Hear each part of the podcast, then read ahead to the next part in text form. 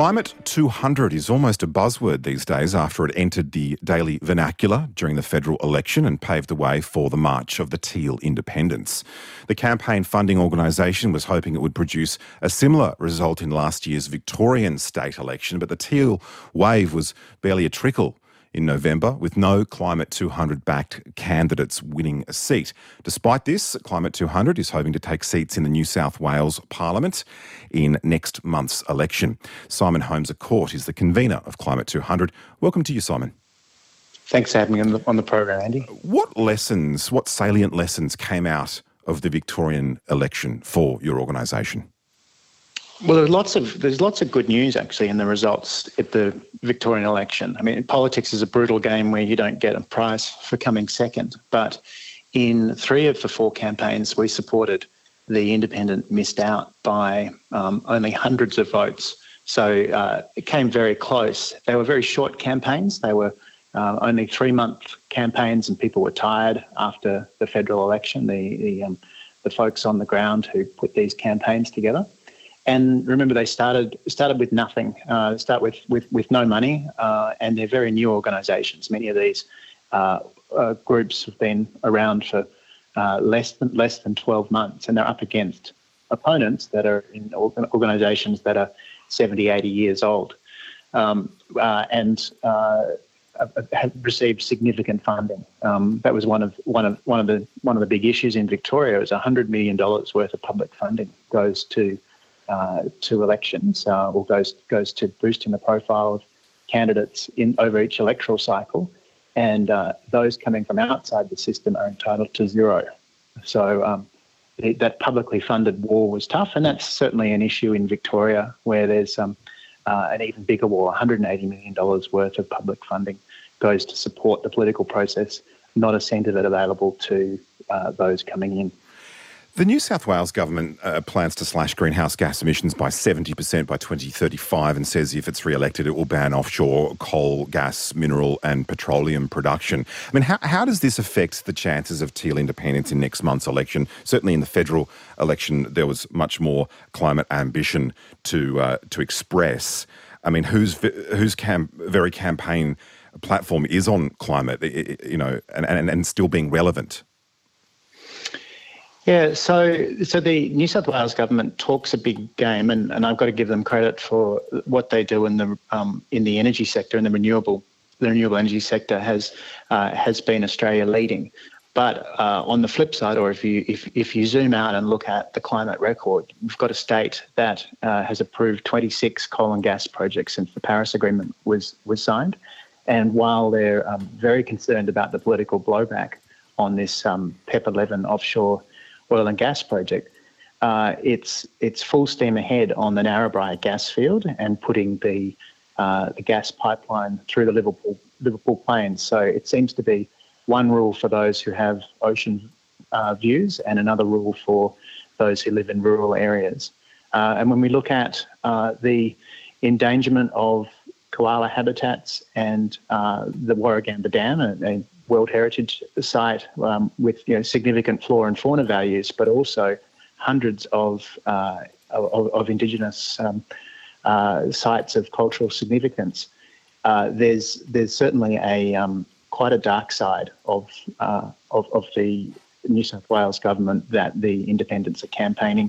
Make sure people know that uh, you know, there's there's a long way to go, and and and um, quite a you know there's. Clear, clear space from where these candidates sit and where the government sits on, on oil and gas. Nevertheless, I mean, you're going to have to overcome the challenge of optional preferential voting in, in New South Wales. What's your strategy there?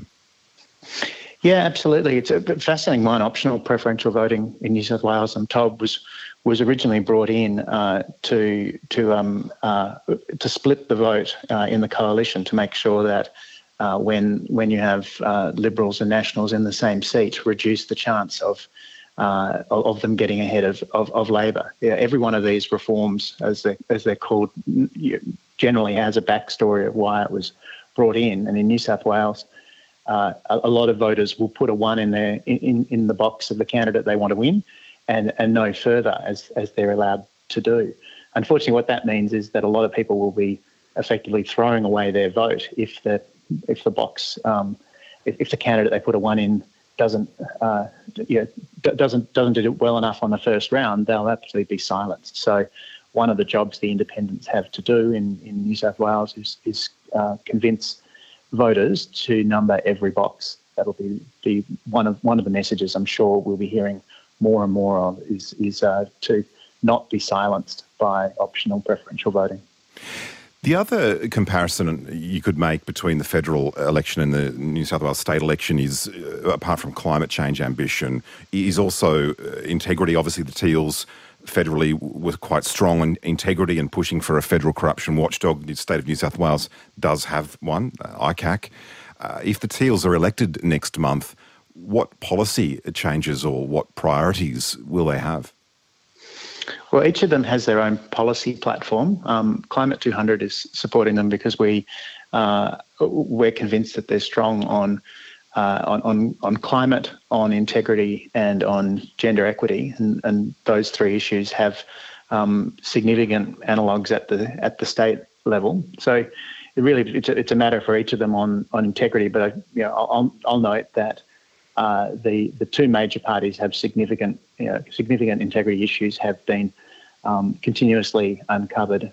If we think of the um, uh, the rorts and the uh, the issues that are before the um, New South Wales I C A C, uh, that we won't hear the results of until after the election, but we um, uh, we we know from some of the testimony that there's been a a, a culture of spending um, you know, pub- public money for electoral purposes, which um, some people call rorts, but I would call corruption.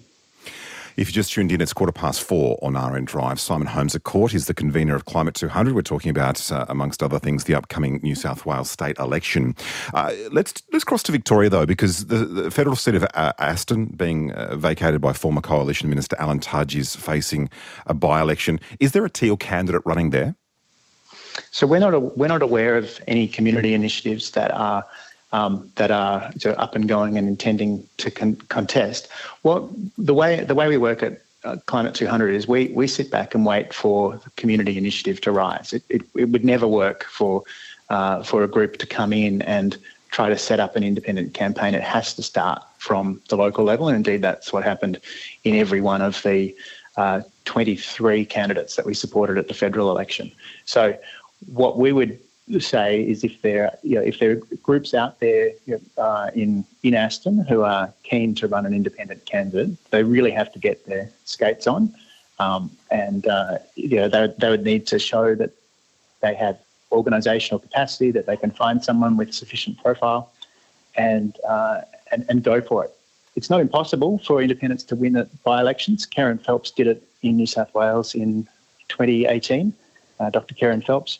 Um, obviously, she started with some profile, but very talented and committed people around her in Wentworth, and were able to take that to a win uh, at, at, the, at the Wentworth by-election. So it's absolutely possible, but the community would have to step forward, and they'd have to step forward in the, you know, in the very near future. Just lastly, we're almost out of time. I do want to ask you about the federal government making it clear it wants to have a conversation about changing our superannuation system. Should superannuation balances be capped, in your view?